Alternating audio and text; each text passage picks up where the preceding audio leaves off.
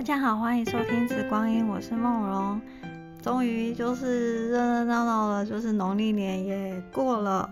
然后就是诶，植物油的课，还有就是春阳课也都教到一个系，就是到一个段落了。好，所以可以来赶快录一下 podcast，然后过完年真的觉得一年真的开始嘞，就是生活要回到一个呃原本的轨道上，然后呃原今年的计划也就应该要在。更更往这个原本计划路上去走了哈，所以嗯，现在要振作，就是 我开始要努力，就是每周五都要都要生出来这样子哦。其实已经教过冬季养生课，也教过春季春季养生课哦。那二十四节气其实是这几年嗯，陆陆续续在国内就是有台湾就是有人在讲这个二十四节气养生哦。那不管是中医或者是呃。在这个方疗里面都有这样子的概念，就是慢慢带进去。那在这个冬养课里面、春养课里面，也是以这个二十四节气为一个主轴来去讲说，怎么因应这个二十四节气哦，就世界变化来去好更好的去照顾自己的健康，起到一个所谓的预防的一个作用哦。那其实一般来说，其实养生应该很讲究，就是所谓的三阴制宜，就是。天时 就是就是天时地利，还有就是人和嘛，这个叫做三阴。什么意思呢？就是说，呃，一年有四季，四季又有所谓的二十四节气，那就是所谓整个大环境气候的变化，这个叫做天哦，阴天哦。再就是因因为地哦，就是你处在哪一个环境里面，就像你住在。呃，东北，你住在北京，你住在上海，你住在台湾，你住在广州哦，你住在台北跟高雄。其实就算台台湾的台北跟高雄，那个天气气候的变化，其实就有非常大的一个不一样哦。所以除了二十四节气之外，我们在养生的时候也应该要去讲这个所谓的呃，要看你所处的一个地方。然后，它的那个气候的一个状况，我们要去做一个很弹性的一个调整。最后呢，是所谓的阴人哦，就是说每个人其实他都有他自己个自己的一个体质，还有生活习惯、作息啊，每个人的身体的这个状态都不一样。所以实际上，如果说要做到一个非常精准的养生，或是自我照顾的时候，其实应该要考虑这三个呃主要的一个因素。当然还有其他。非常多的细节可以可以去讨论，它这三个就我觉得有点像是这种纲要的方式，就纲要的一个重点，就是基本上我觉得至少这三个要去考虑到。那以前大家都会讲说所谓的四季养生，那慢慢现在有人在讲到二十四节气，我觉得这是一种所谓的呃更细致，就是你更。往细致的方向去看，那当然就是说每一个节气有十五天，十五天一个节气里面有所谓的三候。那我觉得呃做到三候养生，我觉得就是每五天为一个一个所谓气候的变化，我觉得这个这个。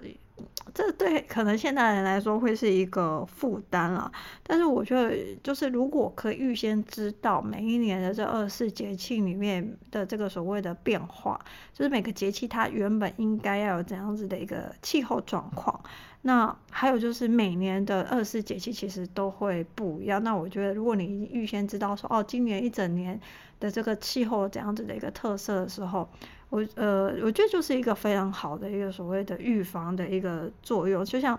呃外面有大宇宙嘛，那我们其实人体是一个小宇宙，那我们在处在这个地球在 这个宇宙里面，你不可能说哦，我活在这个地球上，但是我的小宇宙就是要跟外面的大宇宙不一样，好，那那当然就是说，呃，就像就像你日就是人的作息，其实一般来说是应该要跟这个太阳。一样这样去运转，那当然就是有些时候可能 你体质过硬，你知道吗？就是妈妈给你的这个先天的气很够，那当然你就是可以做一个日夜颠倒。但我我相信应该没有人有办法一辈子 日夜颠倒。那呃，应该就是说你顺势而为的时候，呃，身体就会被消耗的比较慢，那身体的机能就容易就是衰退的更慢，就是所谓的更长生更不老这样子哦。那如果说逆势而为，嗯，可能你觉得就是身体可能没有这样子的一个问题，但身体它必须要加倍的。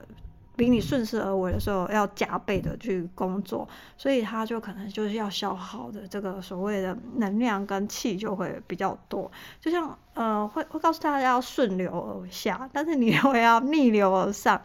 嗯。这这就会这就会比较吃力嘛，对吧？好，这大家就可以去体会。那我我觉得上完这个东洋课学生，呃，有很多就是有续上，就是说这个所谓的春阳课。那其实时间真的过得很快诶，那时候还在冬至过后的这个隔天 上了东洋课。想不到现在春天都已经就是已经立春之后，这样就接着就是要雨水了，所以春天也就过了三分之一了，很快就要立夏。所以当就是开始感受这个节气跟天地的变化的时候，真的会觉得时间真的是在飞快的在前进。我觉得从去年下半年的时候，应该都有感受到那个时间加速的感觉。那。呃，二零二四年上半年就会时间加速的更快，会更明显，会觉得这个时间更不够用。这个也是跟这个，我觉得老祖宗其实，在很早很早，就一两年前，一两千年前哦，他们就已经呃对很多这个天地大宇宙的这个变化，已经非常观察的入微，然后就留下了这个宝藏给我们。这个就是所谓的二十四节气。那十天干加上十二地支，天干地支加起来，其实它会组成一个所谓的一甲子六十年哦。那呃，在这个《黄帝内经》还有这个很多的古籍里面，也把这个六十年。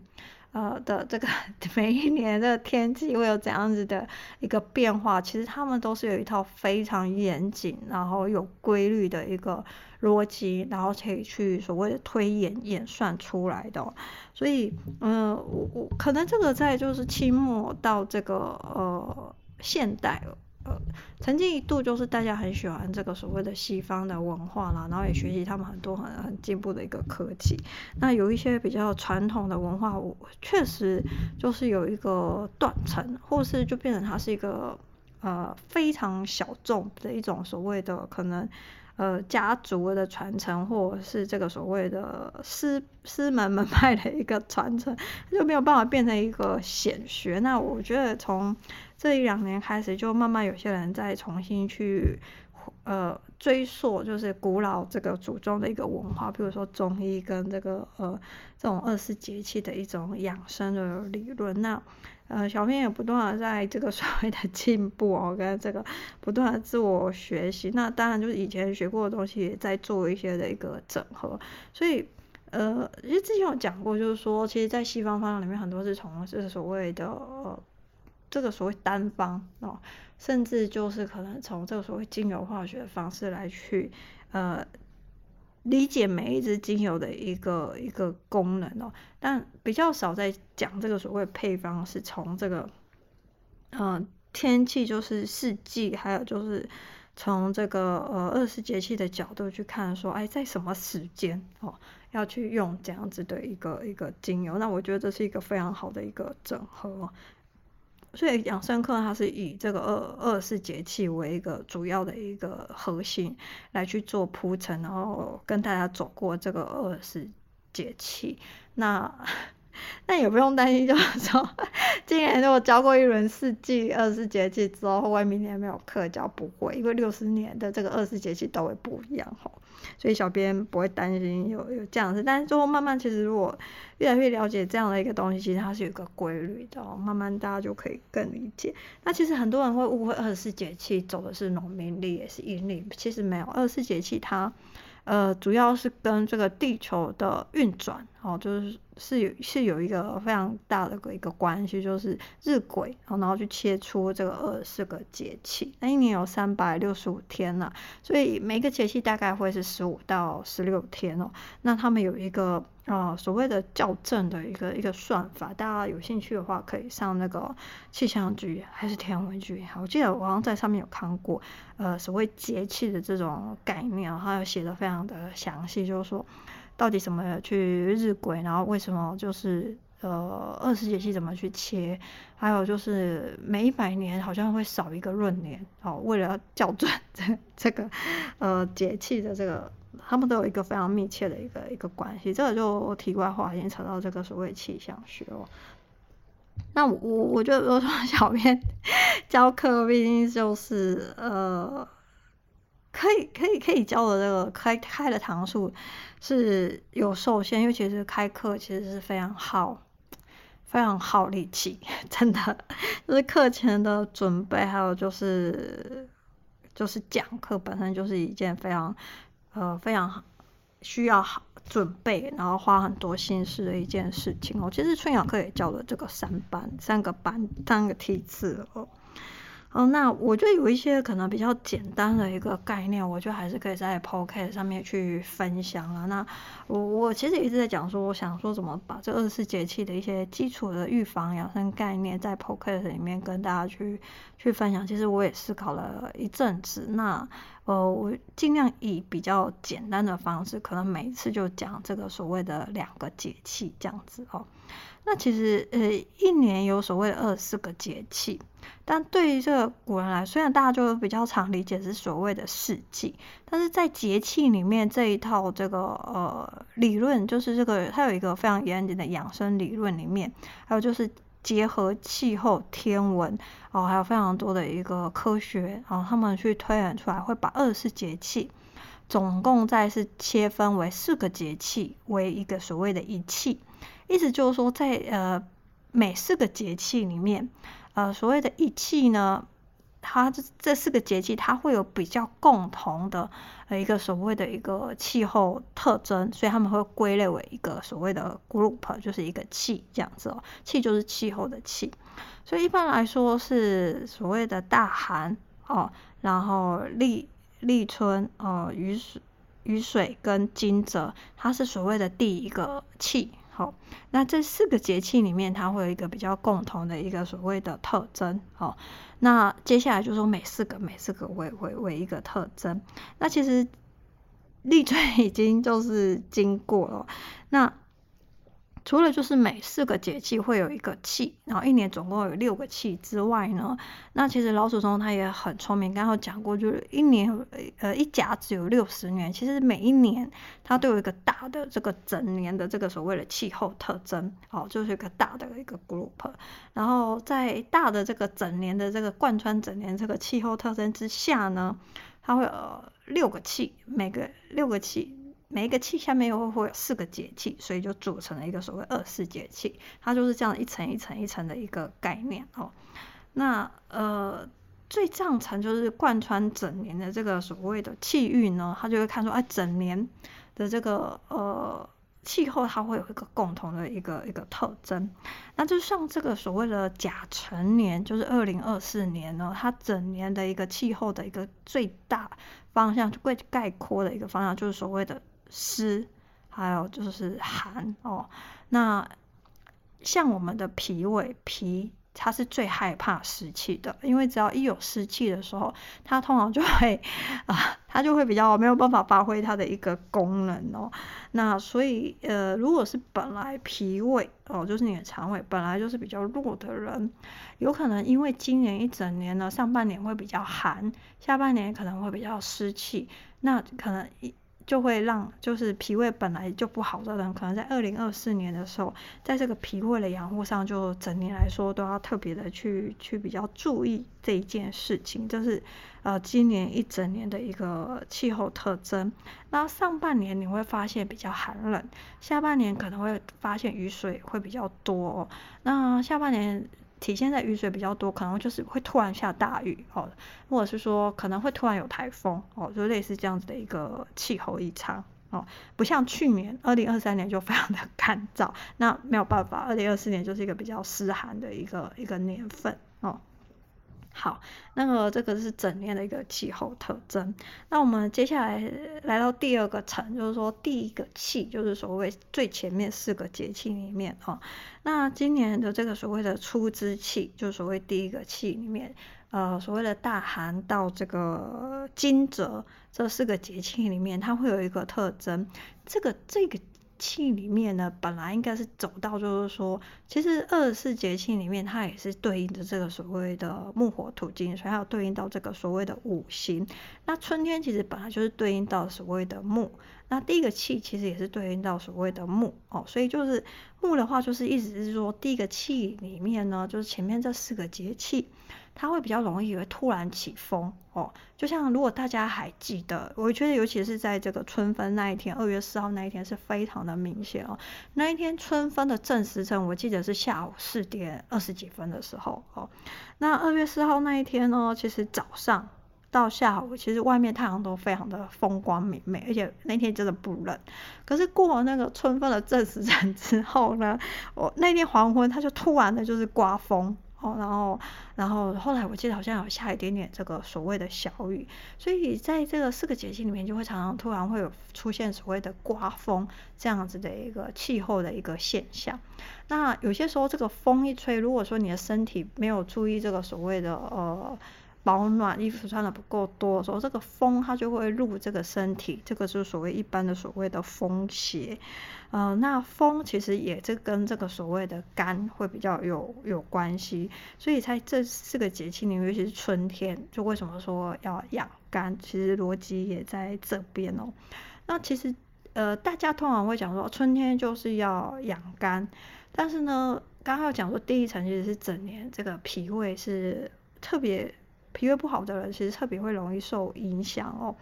那其实脾跟肝两个之间呢，是所谓的共生，就是他们会有一个交互影响这样子的一个一个功能哦。就是会特别想要讲这些，强调这一件事情，是因为其实我觉得呃，蛮多身边应该是蛮多人，他的这个所谓脾胃都不太好。哦，那呃，其实脾跟这个所谓的肝，他们两个是会所谓的所谓的交互影响的。那我们来看这个中医怎么去讲讲这件事情，因为这个会牵涉到春天，你到底除了养肝之外，还其实还是应该要照顾脾胃的。那除了撇除就是你出生那一刻的这个先天之气就是肾气之外呢，那人其实是每天要吃三餐的，就有吃三餐这样子五谷啊，那把食物吃到这个肚子里面，那脾胃呢，脾气它就会把这个食物运化成这个所谓的水谷精微，就是所谓的养分哦，然后它会输送到这个。肝脏里面，然后肝脏里面就有这个能量了嘛，对吧？它就会产生这个所谓的血液，所以常常有人就会说这个血气 不够哦。那其实有些时候就是呃，可能跟有没有好好的这个吃这个食物是有关系的。当你的肝有所谓的这个能量，然后它可以好好的这个所谓的呃呃藏血哦，因为你吃食物进去之后，你吃到这个所谓的。脾脏它会运化，那它就会生成这个血液，血液就会藏在这个肝里面，然后肝它就会运行到这个，它这个气就会运行到全身的这个所有的这个经络里面，那你的身体它就会一个血气非常通畅、四通八达这样的一个一个概念哦。那所以意思就是说，如果说今天脾胃不好的人，那你脾胃不好的人，久了之后，你也没有好好吃东西。有一种是因为没有好好吃东西，有一种是因为平常可能压力太大哦。好，那没有好好吃东西，好，那你的脾胃就会慢慢的就是会变差，或是你吃的东西没有那么的，嗯，就是比较挥霍一点啊。那那你可能就是脾胃久了之后就会不好嘛。那你脾胃不好之后，你就会影响你所谓的一个所谓的肝功能。那肝功能如果开始受影响的时候，慢慢就会影响其他的一个所谓的这个呃五脏这个六腑。但是在这个所谓的呃中医里面，还有一个就是五脏之间呢，它其实有一个所谓相生相克这样的一个逻辑哦。那其实有一个所谓的呃木克土哦这样子的一个概念在里面。如果说哦，如果你是一个假设你本来脾胃没有什么问题，但你就是一个很努力工作的人，然后每天就是分高继贵，然后 每天喜欢熬夜，就是舍不得睡哦。那你久了之后，是肝就会不好哦，或是情绪上比较忧郁，或是比较容易愤怒、比较起伏不大的人哦。那久的时候，其实肝就就会不好哦。那在这个五行相生相克里面，肝是。对应的就是所谓的木，那脾胃对应的是土，那就是所谓的木克土哦。当你肝就是不好的时候，其实久了之后，在这个相生相克的这个交互作用里面，脾胃也会受到这个所谓的影响哦。所以呃，有些时候我们家会讲说哦，如果你的个案里面他有这个脾胃不好的问题，那有些时候。脾胃可能是被影响的，搞不好它是肝，其实已经先不好了。这两个其实很容易是所谓的变成一个恶性循环了。我记得大年初一，今年大年初一就是今年大年初一一早，然后就有一个就是很久没有见面的朋友，他就突然私讯我，就是说。他想要我请请我帮他调一瓶这个所谓的脾胃油，我记得好像是四年前吧，我跟他聊过他这个脾胃的一个一个问题。其实这个个案呢，他非常的瘦，他有一百六十几公分，但是走四十几公斤。但是因为个案他很怕变胖，所以他就在饮食上他说不吃油哦，就非常的少油哦，然后也不吃淀粉类，然后都吃这个蔬菜水果类，然后他很在乎。变胖，他觉得他每次只要吃东西进去的时候，他就会觉得说他好像会变胖，就会有压力这样子哦。那所以他其实就那时候就已经四年前大概就已经有这个所谓的排便的一个问题，他就容易便秘哦。所以他说他就说他会吃这个所谓的酵素哦。那我我就跟他说，其实他已经很瘦了，他就有一点对自我要求比较高。那他其实是一个嗯。不太喜欢社交的人，那也也不太喜欢表达自己，然后比较比较安静啊。那我我就说，嗯，可以多这个尝试，就是呃探索一下生活有不同的一个一个兴趣。其实我觉得讲到这边，大家应该可以听出来，就是这个个案可能会有几个问题。然后他就大年初一，他就跟我说，他现在脾胃更严重，经过四年。他说更严重，他才三十几岁哦。他说他现在是要每天用晚肠的人，每天，然后他也在吃软便剂，但他说其实还是很辛苦哦，在这个排排便这样子。我我就跟他说，如果就情绪面而言，我觉得是这个对自己的要求太大哦，太高。那你很紧张，然后你对吃东西你很抗拒，那我觉得那个消化当然就不会好。然后你对自己这么的严格，然后那个情绪也没办法提振上来，我觉得肝也不会太好哦，对吧？哦，在情绪上我们可以这样去看它，你就我可以感觉它有点肝郁，就是那个情志不畅，我们叫 中医叫情志不畅，就是所谓的肝郁哦。然后他就一直在跟我讲这个肠胃的问题，我就跟他说，肠胃的问题跟肝它是相生相伴的。那你要想，一百六十几公分，然后四十几公斤，但他有严重的脂肪肝。我就问，我他说，你肝好吗？他就说，哦。他就问到最后一直追问，然后问了第三次说，你肝好吗？他还他他一直想说，他一直 focus 在这个所谓肠胃的问题。我就问他说，你肝好吗？我问了三次，他才回答我。我还跟他解释说，为什么肠胃跟肝有是是有相互影响。他才跟我说他有严重的脂肪肝。好，所以其实我觉得这个东西它会是一个交互影响在里面。这这意思就是说，很多人他在处理这个脾胃问题的时候。我觉得有些时候要考量这个每个个案，它其他的这个所谓的其他方面的呃潜在的一个问题。那当然就是脾跟肝，他们两个是比较直接、很紧密的哦，就很容易去呃连接在一起，比较容易很快的就会交互影响。但是其实五脏六腑他们是所谓的这个交互影响。你要想，就是如果说今天你的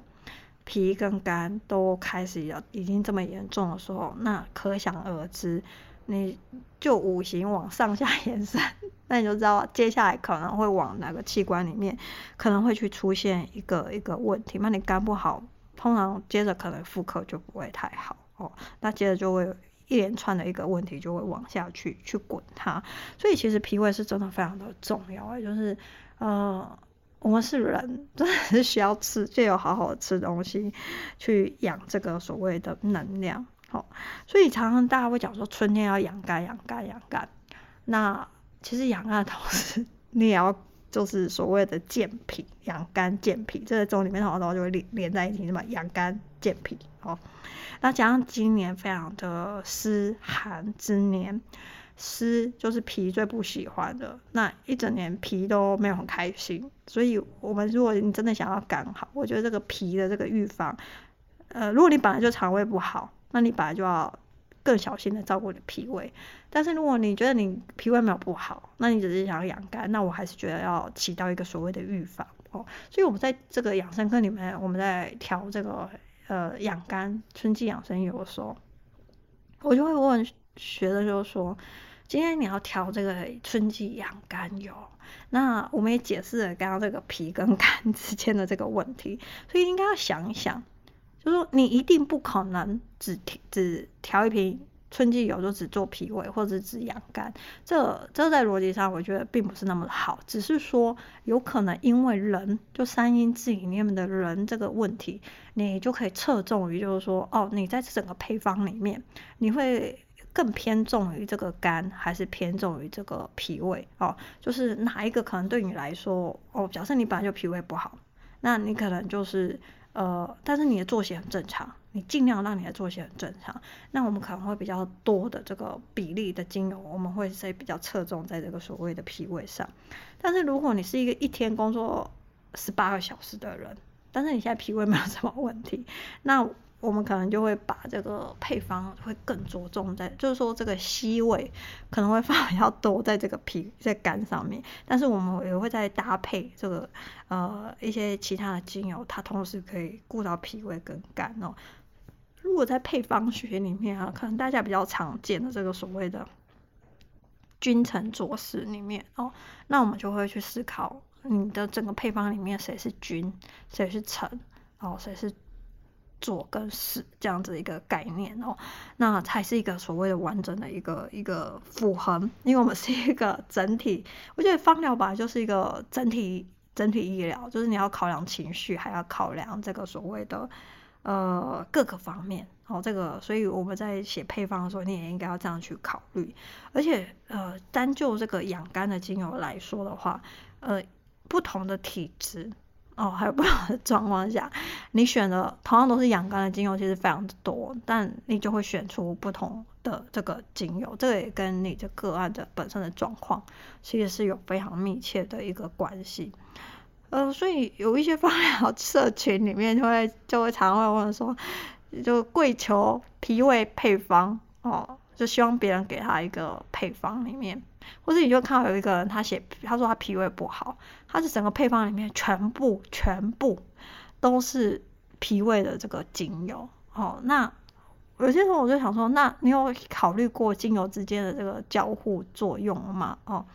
呃，如果在研究香药学的话，甚至其实在西方里面有几个方疗大师，他们其实对中医是非常。有深入的这个理解的。啊，有一些我曾经看过一个呃，有些方法是他们会讲每一支精油它入什么经络。啊，那我我觉得当然就是说，呃，精油图鉴里面也有。哦，那你会发现通常一支精油有可能至少入两个经络。哦，那它可能同时就入脾跟肝了。哦，那那你应该把整个配方里面摊开来看，说你今天用了，假设你用了五支精油好了。那你就会知道说各路什么经络哦，然后各是什么功能。那如果已经有重复的，就不用 再再再用了。就就就，我觉得重复的精油你用它，有些时候就呃，当然就是说，如果说这个问题它对你就是非常是你的习为，你可以重复一个或两个，但是我觉得应该要考虑的是协同作用这件事情哦。好，这个这个是需要就是不断的去 去练习跟去去体会的哦。好，所以呃，整个这个春天就是同时要养肝又要健脾哦，因为整年来来说也是一个非常湿冷之年。但是呢，其实今年的春天，你们有没有发现，其实并没有很寒冷？像今天在录 podcast，还有就是白天有到二十几度哦，那会发现呃，其实从大寒开始，它大寒之前哦，其实不太下雨。但大寒之后，你会发现，就是偶尔偶尔就会开始这个所谓的下雨哦，因为这个新的一年二零二四年的这个所谓整年的这个气。看，慢慢才会开始所谓进来。其实二零二三年的尾端还在受一点影响，所以在会前就是前面四个节气出之气的时候，它的气候特征是开始会有雨水了，然后雨水会慢慢的增加，因为随着时间的推进，二零二四年整年年气的那个所谓湿寒的特征才会慢慢的明显，而且这个雨水湿气增加可能会从雨水这个节气之后。才会比较明显，更明显一点点哦。所以呃，在这个今年甲辰年的这个初之气前面四个节气里面，它的气候异常就是，本来应该春天三月，如果大家还有印象的时候，其实所谓有一句话叫做“春风料峭”，好，就是春天其实应该还是要非有一点寒冷，绝对不是像现在有二几度，我看气候。预告好像还有几天会到二十八、二十九度。如果正常的时候，这个这个气温应该是落在五月跟六月这样子的一个一个月份哦。所以其实今年这个初之气，就是前面四个节气气候异常在于，嗯、其实应该要冷，但它没有冷，好、哦，就是外面可能温度其实会会很高。但是呢，这个所谓的气的这个运行里面，我们身体还是跟大宇宙是一样，就是理论上这个这个节气应该要冷的哦。那呃，不管是立春雨水还是惊蛰，其实它它会慢慢回暖，但没有 降到二十几度这么暖这么暖，所以会变成一个所谓的内。身体里面的气其实还是比较偏比较冷的状况，但是外面的温度是比较高的，所以比较容易在中医上就产生所谓的温病，而且就是可能早晚的时候，因为这个季节本来就可能会突然起风哦，那呃会发现其实你们会发现其实就算过年这几天，你会发现一下子。一两天可能就突然变冷，然后突然又又很热哦，所以这个就是所谓的比较容易产生所谓的流感。那确实也在这个前面四个节气里面是更容易有这个所谓流感的一个状态，尤其是在惊蛰这个节气里面哦。那这个这个就是先讲到所谓的初之气，就是一年的前面四个节气里面，二零二四年它会有一个所谓的气候异常现象，就是它没有想象中。这应该不是说想象中，应该说理论上应该没有到这么的暖，但是它就会，呃，就是会到二十几度，然后又晚上可能又突然又可能会突然起风哦，所以就是要注意随身的那个衣服的一个增减。那也会发现，其实身边其实很多人是是在感冒，都都有流感哦。那常常就是所谓的，因为这个。节气哦，就前面四个节气本来应该要很冷，但是因为异常的关系，气候非常的温暖。呃，老祖的意思就是，你会发现草木就植物非常早就繁荣，然后芽也发的特别的快哦。小编家的这个盆栽就是疯狂的一个生长哦。那因为这样子，外面。热，然后身体里面还是比较凉，那个比较容易受这个所谓流感的一个影响。那可能有一些人就比较容易发烧、头痛，然后甚至可能皮肤。就会开始出现一个所谓的一个一个问题哦，那这个是在前面四个节气一直到惊蛰，大家要比较注意的哦。那我们现在来看雨水的一个所谓的相养原则。那什么叫做雨水呢？雨水其实是二十四节气里面开始反映降水现象的一个节气。因为其实，在正常的情况下，就是雨水它是气候慢慢立春之后，气雨水开始气候气温慢慢回升。如果是在北京东北在华北的一个地区的时候，他们冬天其实是下雪的。那在这个温度低的时候，有雨水的，有有是有水汽的时候，他们就会变成是下雪。那到雨水这个节气的时候，因为气候已经回暖了，这个空气中的这个水汽下下来，它就会变成雨，所以叫做所谓的雨水。那气温回升，冰雪就是之前冬天下的雪开始融化了，那降水就增多，因为现在下的是比较偏雨，而不是水了，所以在节气上才会取名这个所谓的雨水哦。他就在讲说不下雪改下水这一件事情哈。那呃，因为其实雨水是二十四节气里面，正确来说是属于这个所谓的第三个这个节气。那二零二三年的气的影响已经慢慢越来越淡，那二零二四年的这个影响。就是所谓的湿跟冷这件事情就越来越明显，就会从雨水这边开始，所以大家也可以感受到这个空气间的这个湿度，它其实是慢慢的会提高。这个就要讲一件事情，其实大寒在大寒，就是上过冬网课学生那天就在反映，就我就问他说：“哎，你们冬天过怎样？有没有感受到大寒之后那个那个空？”气间的气是真的不一样，他就说有一些学生就说有，他说其实大寒的那整个节气里面，其实冷就是冷几天，大部分的这个温度并没有带低，但是他。比较敏感，他应该感受到，其实大寒那时候隐隐约约就是，虽然可能气温不低，但是会有一种寒气里面，这个就是真正所谓天地运行的一个气。那雨水这个节气里面，今年的气候异常的状况，可能是它可能水并不会下下来这么的多，但是你却会感受到这个呃。空间里面的那个湿气，其实是慢慢的一个所谓的增加的哦。所以其实学了二十四节气之后，呃，每天起来其实都会想要感受一下那个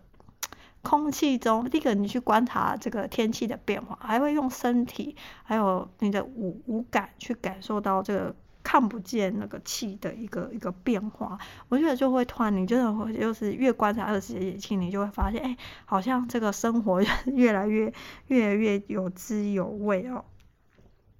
那因为呃雨水到这个节气的时候，已经受到这个呃湿气慢慢越来越明显的这样的一个空气中的一个感觉，说很多人可能在雨水这个节气哦，可能会感觉身体会觉得比较重，那。湿气重的时候，你的脾就会比较没有办法这个运作，那你很比较很多人就会感受到这个所谓精神比较疲倦。那如果这个作息又比较好，睡眠又不够的时候，然后又没有好好吃东西的时候，很多人比较容易精神萎靡不振，不振就有可能会所谓春困这样的一个一个现象，然后也会消化更不好的人可能会产生这个所谓的脘腹胀痛，就是中焦不通，就感觉哦肚子好像胀胀的，可能会有一些胃胀气这样的。一个一个状态，那其实，在春天的时候，就是呃，经过了一个漫长的一个 冬天，那其实，在春天的时候，人的这个阳气其实要慢慢的往上提起来，就是要慢慢的这个更有所谓的元气的是，就是有元气这样的一个概念哦。那如果你发现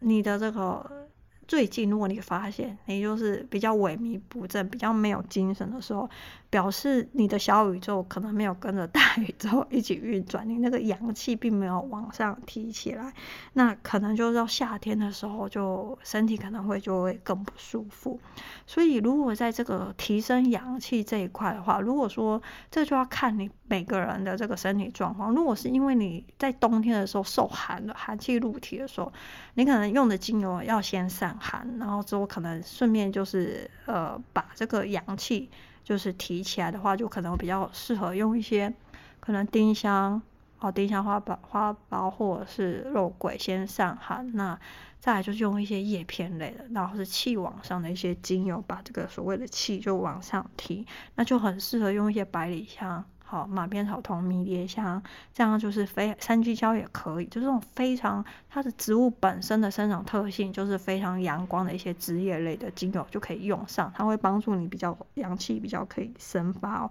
那如果说你在雨水这个季节里面，你发节气里面你发现你的这个湿重感很重的时候，也要记得做这个所谓的健脾，就脾胃油上面你还要考虑这个所谓的去湿气这样子的一个。一个用精油的一个方向哦，那其实我觉得古人非常的呃有趣哦。其实他们还有一个所谓的每个节气有三候啦。那因为时间 也不够，那我们也不讲太多。其实，在这个雨水里面，还有一些传统的一个习俗哎，我我就找了三个习。第一个，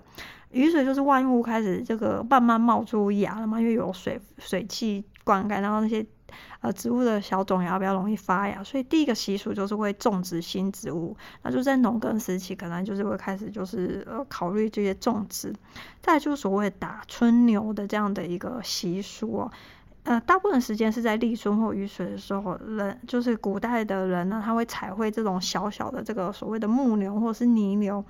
啊。然后会去游街，然后用鞭子去打这个木牛或泥牛，因为在农耕时代，你用鞭子打牛就是让牛去前进去耕田嘛，那也象征的就是说，呃，让这个牛它去做这个耕这个农事哦，那也象征这个我们新的一年的一个开始，这样的一个仪式感哦，就是农耕时代。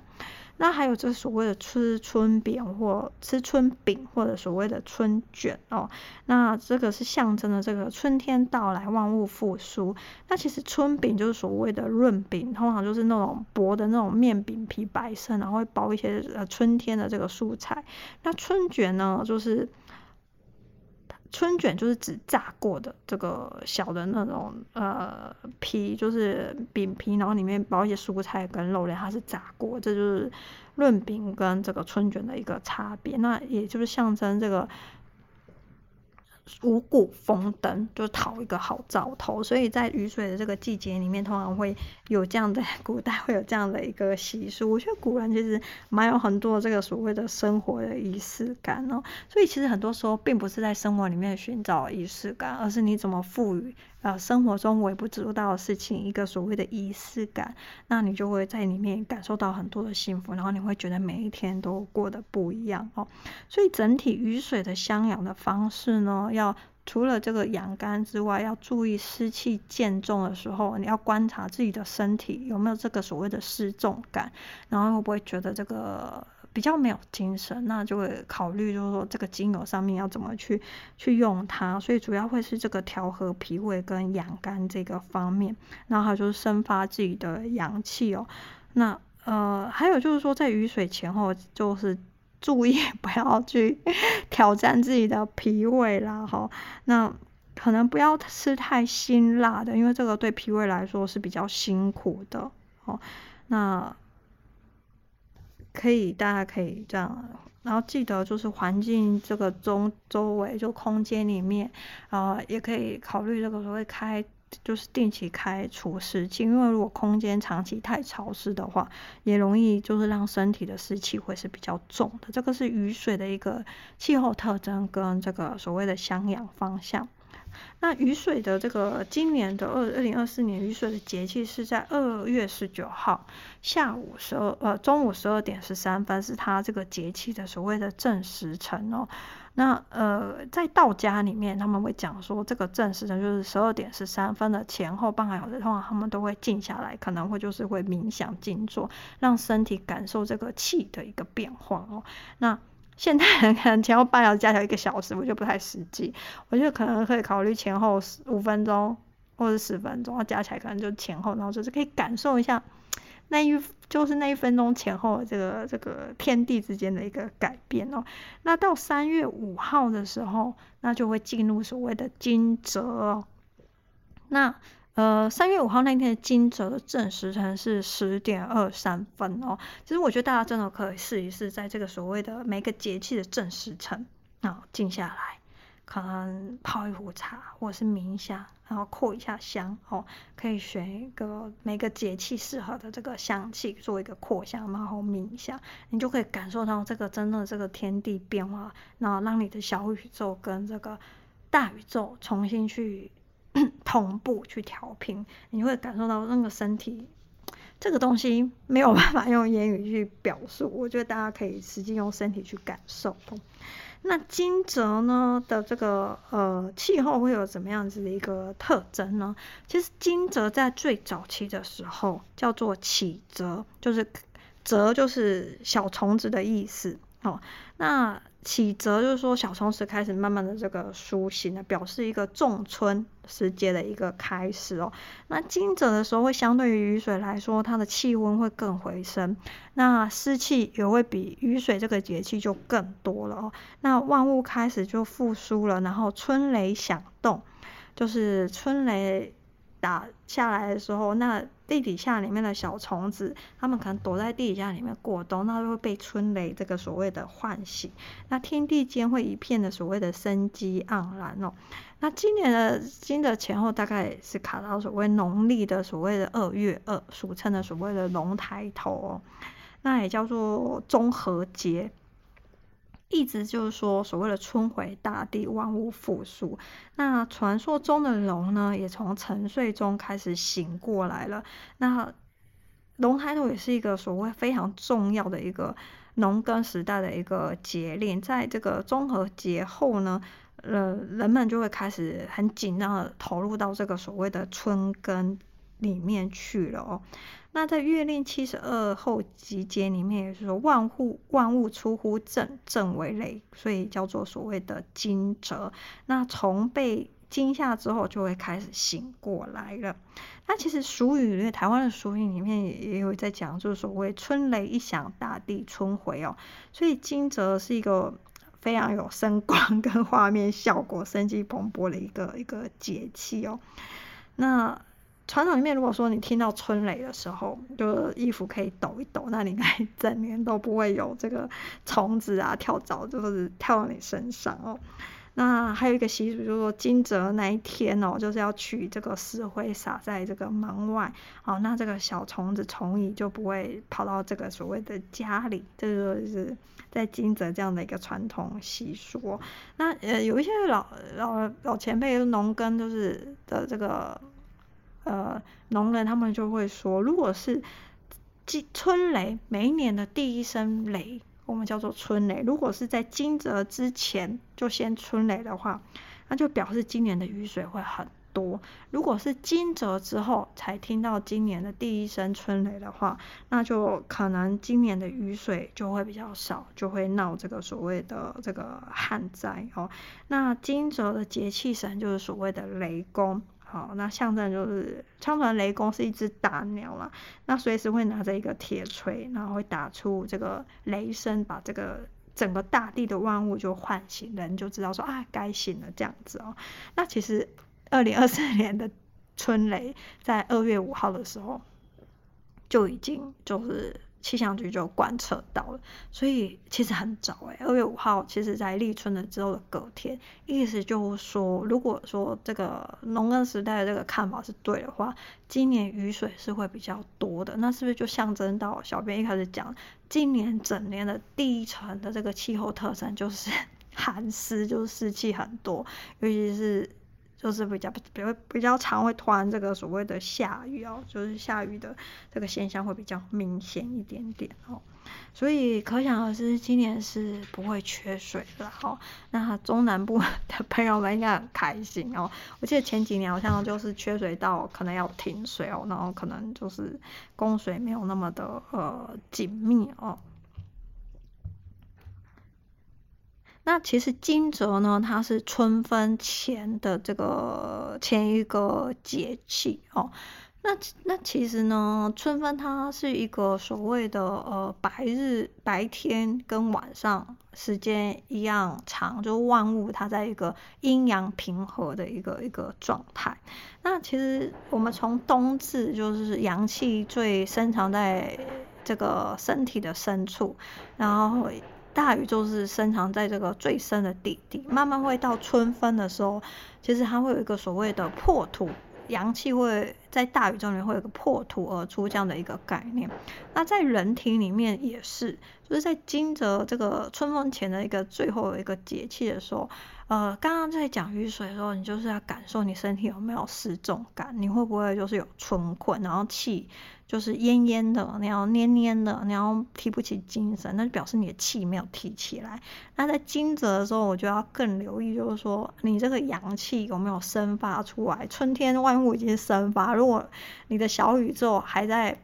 还在春困就就不太妙哦，就表示你的这个整个气没有往上走。那我觉得在这个用精油的方面，就可以考量用一些更可以把这个呃阳气往上提的这样的一个精油，就是帮它往上推哦。那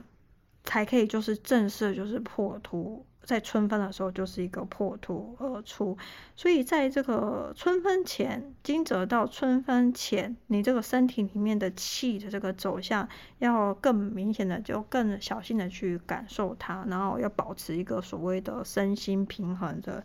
一个一个状态哦。那惊蛰的主要的一个襄阳，就是养生的一个方向呢，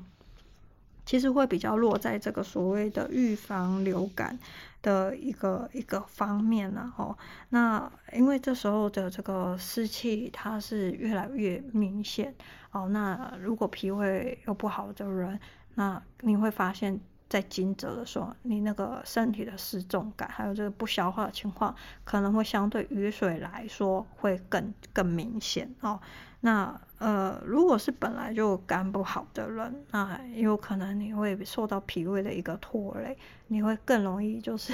感觉突然觉得累，或者早上你就更容易起不来。然后甚至有些人可能就会肠胃比较不好，所以这这两个雨水跟惊蛰哦，就接下来这两个节气，真的就是因为随着湿气的加重，虽然可能不见得会下雨，但你可以隐约感觉这个空气中的湿气加重哦。那加上这个节这两个节气吧，就落在春天哦，就是应该要养肝，所以在春天呢，其实就已经要慢慢回到这个所谓的作息正常，就是早睡。呃，早起，然后要好好的这个呃吃东西哦，然后也要注意身边的这个所谓的流感。那如果身边有一些人的免疫力比较差的时候呢，那就可以用一些呃预防流感的一些精油啊，不论是扩香啊，或者是戴这个精油口罩啊，或者是有漱口啊，可以用一下罗文莎叶啊，然后。嗯，月桂啊，这些预防流感的精油都非常的好哦。那在这个脾胃油里面跟这个养肝的精油里面，一般来说会有怎样子的一个一个选择呢？如果养肝的话，我觉得隔夜喇叭茶可能是。